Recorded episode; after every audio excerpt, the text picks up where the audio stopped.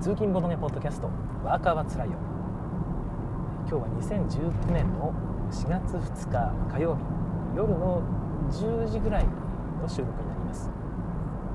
通常ですとねこのポッドキャスト朝の通勤時間に私車で運転してるんですがその運転中に録音するような感じでやっているんですが最近車通勤がちょっとなくなってしまったのでしばらくお休みをいただいております。今日はたまたまちょっと離れた場所に車で行く用事がありまして帰り今3 4 0分かかるということでちょっとなんか収録してみようかなというところですね。はい。で今日のテーマなんですがライトゲーム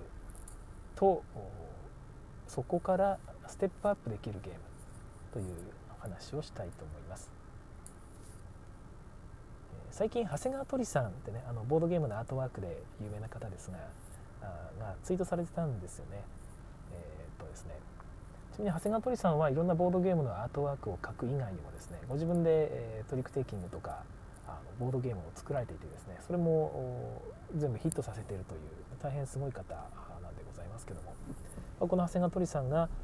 ちょっとツイートしてたと。どういうことどういう内容かというとゲームマーケットに限らずだと思うんですがあのライトゲームの方ライトゲーマーですね、えー、軽いパーティーゲームとか大喜利系のゲームとかを遊んでいる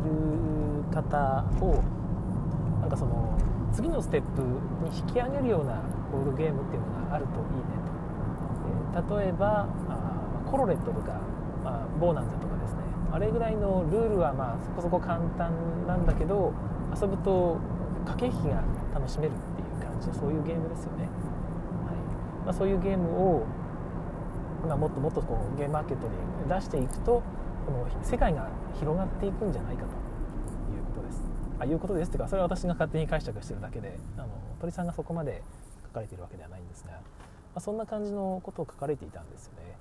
私もすごく同感で、まあ、実際、うんえーまあ、自分自身もね、えー、やっぱそういう駆け引きが楽しめるゲームっていうのがすごく楽しいなと思っていろいろあさって一緒に遊んで面白いもっと他にないのかっていう形で広がってきた経緯がありますので、うん、この簡単なねシンプルな、まあ、駆け引きとかよりはどっちかっていうとなんかみんなで、ね、ワイワイ楽しむようなゲームだけで終わるのはちょっともったいないなと別にいいんですけどもそれでいいと思ってる人たちにとってはそれで全然いいんですが、まあ、そうじゃない人も多分いるはずでそういう方にうまいことを見つけてもらえるようなそういうゲームっていうのを作っていけたらなっていう気が、まあ、ちょっとするんですよ。でで実際ゲームマーケットのゲームにもそういうゲーム、まあ、結構あるとは思うんですけどもなかなか難しいですよね。ルール量がちょうどいいんだけど駆け引きが楽しめるぐらいそこそこ深みがあってですね。でキャッチーなイラストなりアートワークなりっていうのがあると、まあ、そういうゲームが、まあ、どれぐらいゲームマーケットにあるかって言われるとうんそこまでいっぱいあるわけでは多分ないんじゃないかな。それよりはやっぱりライトゲーム大喜利系のゲームパーティー系ワイワイ楽しむ系そっちの方が結構多いような印象があります。そっちの方がやっぱ注目されますしで実際ゲームマーケットの会場で私有するにしてもすごい盛り上がってる楽しそうって見えるんですよね。で、まあ、それもあってそっちの方に行っちゃう。でそれ以外のゲームを作ってる人っていうのは基本的にはゲーマーな方たちなので自分のレベルに合わせたゲーマー向けのゲームを作る傾向にある気がするんですよ。でさっきもちょっと話が出たトリックテイキングですね。長谷川鳥さんとかよく作られているんですがトリックテイキングっていう、まあ、トランプのゲームの一つのジャンルがあるんですがそういうルールをベースにしたボードゲームというかカードゲームですね。いっぱい出てるんですけどそのゲームを作られてる方ゲームマーケットいっぱいいらっしゃいます。けど大体みんなトリックテイキングが大好きでいろんなトリックテイキングやり込んでる方がじゃあ自分好みのっていう形で作られているものですからルールがねだいぶひねってあるんですよね、まあ、一ひねりどころじゃない。二ひねり二ひねりぐらいしちゃってちょっとそのもう初心者の方にはわからないどころかですね、まあ、残念ながらあれですよ。熟練者がやってもちょっとこれはややこしすぎる。コントロールしきれない。取り手ってコントロールする部分が面白いっていうところがあるのにそれが一切なくなっちゃってる。ここまで複雑だともう読み切れねえよっていうようなゲームになっちゃってるぐらいもあってですね。まあまあこれは別にどうでもいいんですが初心者向けではないっていう感じです。トリックテイキングってルール簡単にすれば初心者向けにも全然なりうるゲームだと思うんですが、まあ、そこも含めてなかなかねそのゲームゲームゲーマー寄りのゲームになっちゃってると。はい。こんなところです。ちょっと失礼します。えっ、とね今アンカーっていうアプリ使ってるんですがこれミュートとかって機能がないんですね。今みたいな咳とか昔はあの G キャストとか使った時はミュートして咳してたんですけど。はい失礼しました。えーまあ、そんな感じではい、えーね、ゲームマーケットのゲームは非常にライト寄りのゲームとゲーマー寄りのゲームゲーマー向けのゲームってちょっと二分する傾向がある、まあ、理由は今述べた通りという感じになっているのかな。で意識的にこのライトゲーマーといわゆるゲーマーをつなぐようなステップアップできるようなゲームっていうのを作っていかないと多分勝手にはなかなか生まれないんだろうな。もちろん作ってる方いっぱいいらっしゃるんですが多分十分な数になってないしそうするとやっぱりクオリティもおのずと追いつかない感じになっちゃう。そんな気がいたします。うん、でまあそもそもそのライトゲーマーの方ですね、えー、はどう思ってるんだろうなって気もするんですよね。その本当にそんなゲームやりたいと思ってるのかなゲーマー向けのタイトルをっていうのもちょっとあって。そもそもがライトゲーマーってあれですね。勝ち負けって実は好きじゃないっていうかいや別の言い方をすると自分やったら負けそうなゲームってやりたくないと思ってると思うんですよ。ゲーマーじゃない人から見たらなんか信じられないかもしれないんですけども。僕は普通に信じられ普通にか分かりますけども。そのやったことないゲーム。で熟練者がいるゲーム。そういうものをやったらコテンパンにされるだけでしょ。そんなゲームやりたくないよ。それよりも何も考えなくていいようなゲーム。で勝ち負けよりもやったことがやったこと自体が面白いゲームやりたいと。いうふうに考えるのがまあ自然なのかなっていう気がします。でじゃあ実際じゃあどういうふうにそういうゲームを作ればいいのかって話なんですが、まあ、おそらく一番簡単なのはプレイヤーをコンポーネントにするっていうことですね。プレイヤーに面白いことをさせると。面白いことを言わせる。面白いことをさせる。でそれを見て笑う。面白い。聞いて笑う。そういう風な構造のゲームにしたら勝ち負け関係ないですよね。プレイすること自体で笑いが生まれてですね。ははは面白かった。なる。でそういうゲームがおそらく今ゲームマーケットに来る人が求めてるゲームになっている可能性があるなという気がいたします。で、まあ、面白いことを言わせる言わせない以外ですと招待員得要素っていうのを入れるだけでもうちょっと変わってきてですね。そうすると読み合いが発生するんですよね。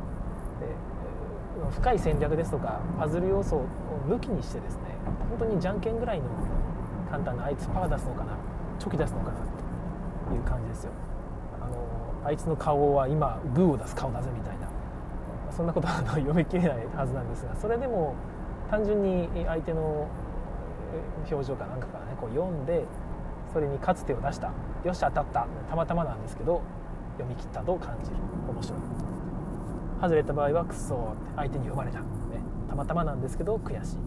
まそれぐらいの方があ、まあ、十分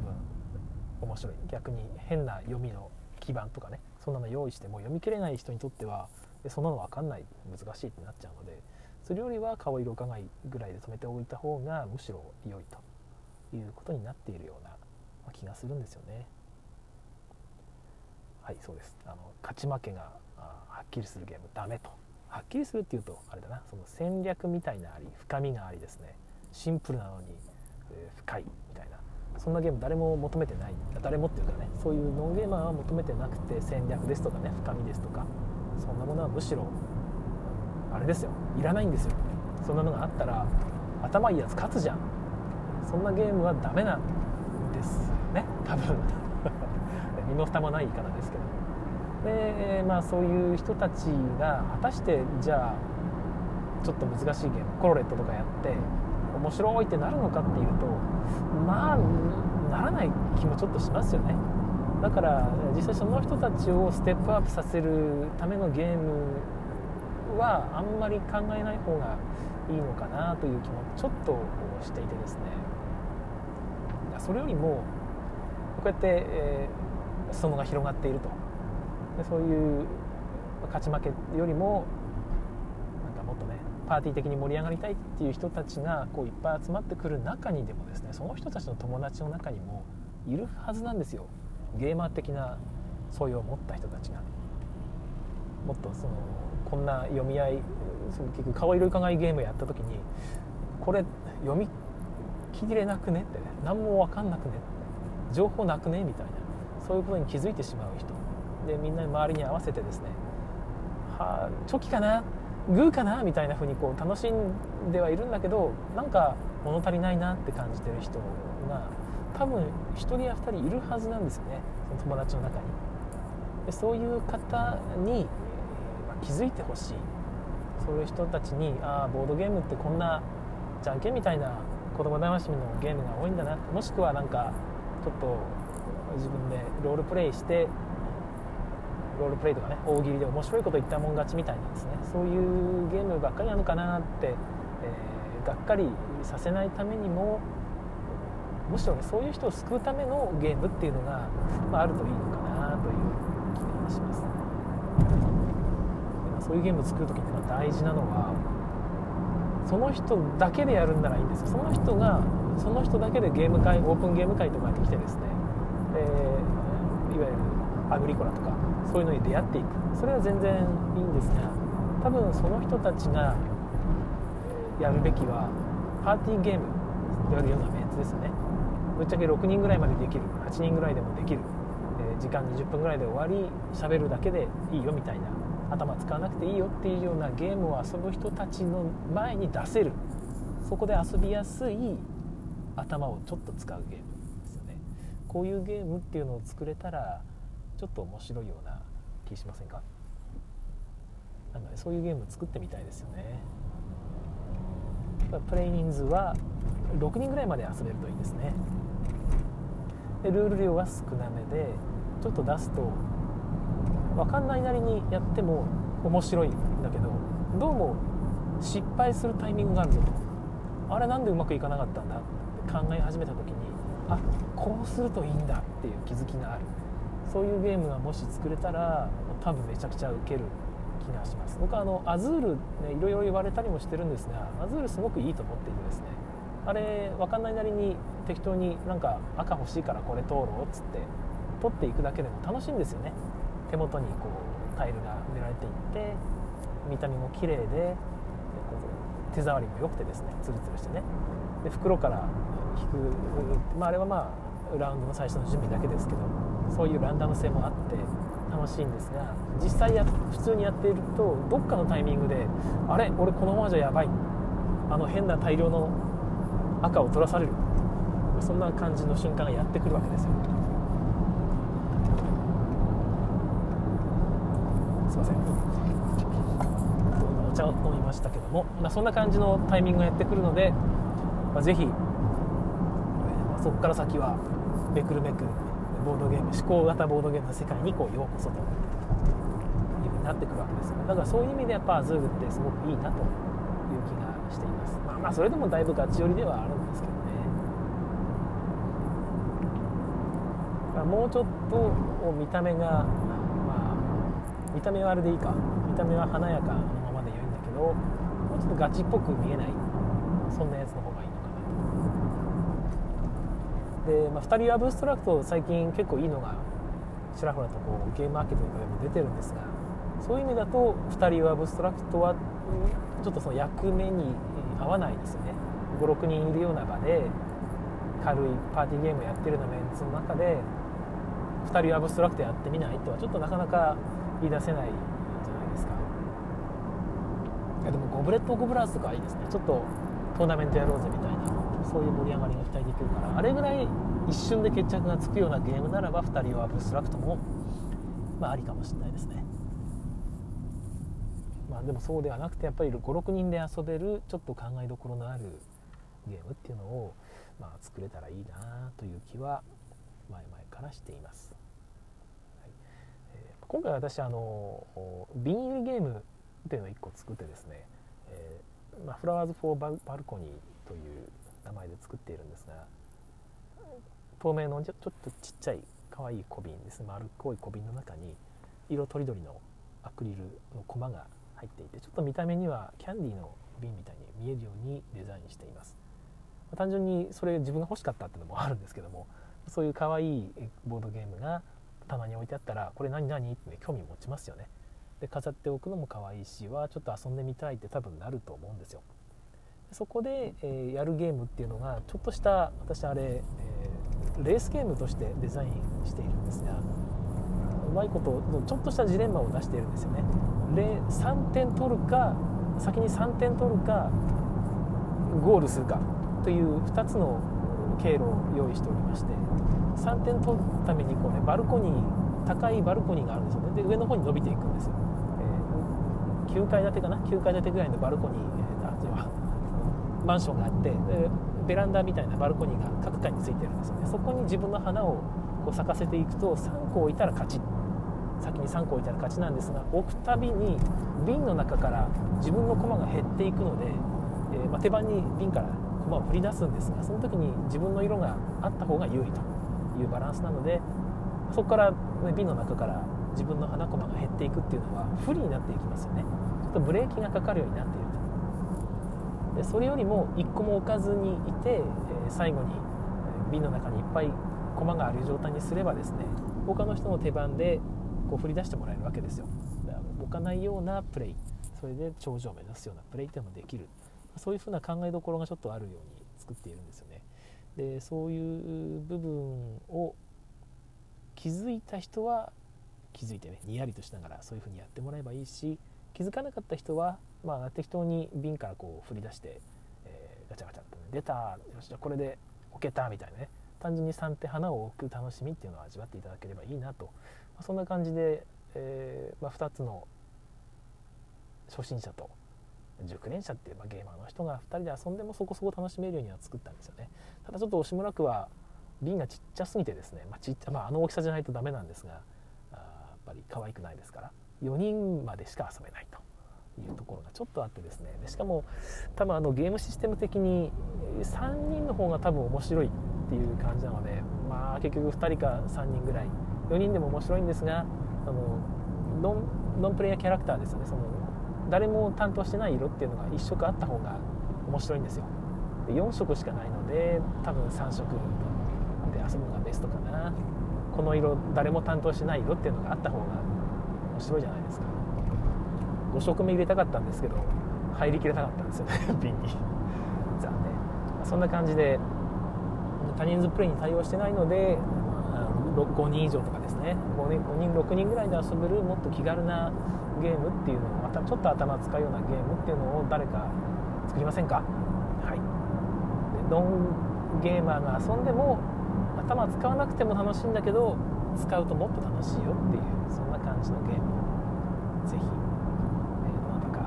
作ってほしいです、ね、まあでさっきも言ったように、うん、それを求めてない人もいっぱいいると思うんですけどね、まあ、そういうのも含めて、えそういう人たちに遊んでもらいながら本当は僕はこんなライトゲーム好きじゃないんだって思っていた友達さんですね。そういう人に見つけてもらい。でこんなゲームいっぱいあるんだみたいな感じで知ってもらえればどんどんどんどん広がっていくんじゃないかなという気はいたします。はい、えーまあ、こんなところかな、うん。まあ、ただどうなんでしょうね、あのライトゲームってやっぱりそれだけで爆発的な広がりを持つ、ね、力を持っていてやっぱりメディアとかで取り上げられやすいですしやっぱりノンゲーマーの方が基本的には多いですからね、えー、爆発的にヒットして爆発的に売れる可能性を秘めているのはやっぱりライトゲームの方なんですよ。でじゃあ、ね、メーカーも同人ゲーマーも同人ボードゲーム制作者もですねみんなそっちのライトゲームの方に行けばじゃあボードゲーム人口広がるのかっていうとですねある程度広がると思うんですがなんか持続しない気がちょっとしてるんですよね。そんなこともないのかな？うんどうだろう。か分かんないんですが、まあ、とにかくそれは僕が求めてる世界じゃないと いうのが1個あって、まあ、求めてないわけじゃないんですがそれ以外のやっぱり頭使う系のゲームも普通に広がってほしいし求めてる人いっぱいいて、まあ、出会ってない人ですよね。そういうのが好きなんだけど出会えてないって人がたくさんいる気がするんですよ。だからそういう人にもちゃんと届けていけるような体制ライトゲームばっか作ってるんではそこはいかないわけですから、えー、行ってほしいですよね。うんでもまあ本当にね何回も繰り返して言いますけどライトゲームの方が強いですから伝達する力広がっていく力がもう段違いに強いのでそこをねどうしていくかですよね。そのゲーム制作者の方で、まあ、今の考え方にちょっとでも賛同していただける方がいらっしゃるんであれば僕から言いたいのはルールをシンプルにしていきましょうというところですね。難しいルールを難しくしてしまったらまあ何ていうのかな。ゲーマーは喜ぶかもしれません。分かんないですよ。基本的に僕ルールを増やせば増やすほど失敗する可能性が増えていくと思っているのでそもそも面白くないゲームになっている可能性が僕は高いと思うんですがやっぱりシンプルにしていくことでより成功する確率が高まる上にさっき言ったようにね、ノンゲーマーが次のステップに行くゲームとしても使えるようになっていくと思うのでできれば今の作っているゲームよりルールを3分の2ぐらいに、減らしてもらうということをちょっと心がけて作っていっていただけるといいのかなという気がいたします。まあよくあるのがなんかこのままじゃとね面白くねえなって言ってね要素を足すんですよね。じゃあこれセットコレクション入れようかってね。でそうするとなんかちょっと面白くなった気がするみたいなことがあるかもしれないんですが、まあ、実際面白くなってるかどうか本当に分からなくて、まあ、大体本当は面白くなってないんですよね、えー、ちゃんと意図的にこれが足りないからセットグレーション入れるみたいな考え方ができているんであればいいんですけどもそうじゃなくて適当に入れてしまうと、まあ、それによってなんか複雑になったから考えることが増えたはこれはいいゲームだっていう錯覚をしがちな気がします。でも本当はそうじゃなくてうん何て言うのかな。考えることが考える数が多いっていうのはそれだけ散漫になるってことですから最初からプレイそこまでプレイできる人が減るというですねちょっとした障害になりかねませんしねプレイの障害になりかねない。選択肢はやっぱり少ない方が基本的には僕はいいと思うんですよ。でもちろん少ない上で面白くするっていうのがベストなわけなんですが選択肢が少ないから面白くないんではなくてその選択に意味がないから面白くないのではということに多分気づかなければいけない。3つぐらい選択肢あるように見えて全部実は同じだったということが起こりかねないわけですよね。一つなんかその数値が違うだけとかね。それだと選択の意味がないどころか1と2と3っていう数字があっていやそれ3選べばいいじゃんっていうそういうことになりかねなかったりですね。やっぱ質的な違いのある選択を設けるべきですよね。よくあるドイツゲームだと、移動と売却となんかそれ以外に例えばそうですね、まあ、今適当に言いましたけど、まあ、ワーカーを増やすとかそういうそういう選択肢であるべきでそれはもう質が違いますもんね。ゲーム上で行われる役割が違う。そこをなんか何て言うのかな。うまくいかないパターンだと選択肢を3つ用意しよう。1つはブドウを買うにしよう。もう1個はイチゴを買うにしよう。もう1個はパイナップルを買うにしようみたいなですね。それが選択肢だと思ってしまうと多分失敗する。っていうことですね。結局場によっていや今これパイナップル買う以外の手なくねみたいなことになるとそれ選択肢になってないんですね。だからそうではなくて質的な選択肢の用意すると。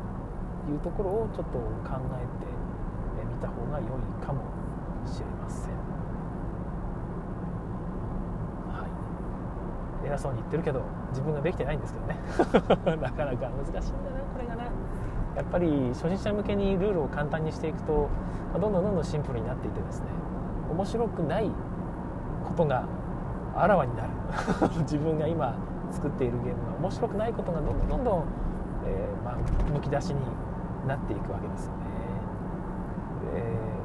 でわあこれ面白くないからルール足そうって考えてもうまくいかないのでそこはもっとね質的な変換っていうのをしていかなきゃいけないんだろうなという気がいたします。最近なんかあのこれはデジタルゲームの世界の話だと思うんですがなんかツイッターで記事がアップされて話題になってますよね。えー、同じ方が書かれてると思うんですが1つ目はなんかなんだっけ、ディレクションゲームをディレクションする時にどうすればいいかみたいな話で2回目が何だったっけな。なんかまあ面白いゲームをどう作るかみたいな。そう今結局ディレクションの話だったと思うんですけど読んでいたらすごくボードゲームにも通じる部分があるなっていう気がして。今言ったような話もまさにね書かれていたような気がするんですよね。なんだっけ何でしたっけ？今今何の話したのか私も忘れてしまったんですけどなんか関連するような話にあった気がしたんだけど何だったか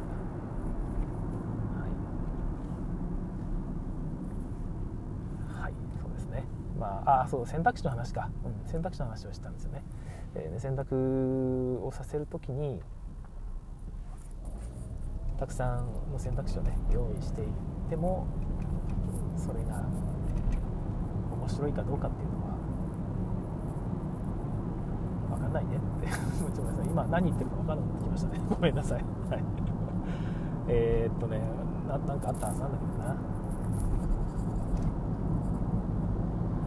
はい。まあもう一回同じことを言うと量的な選択肢を増やすのではなく、え質的な違いのある選択肢を用意しましょうということでございます、はい、ちなみに今ボードゲームでいうと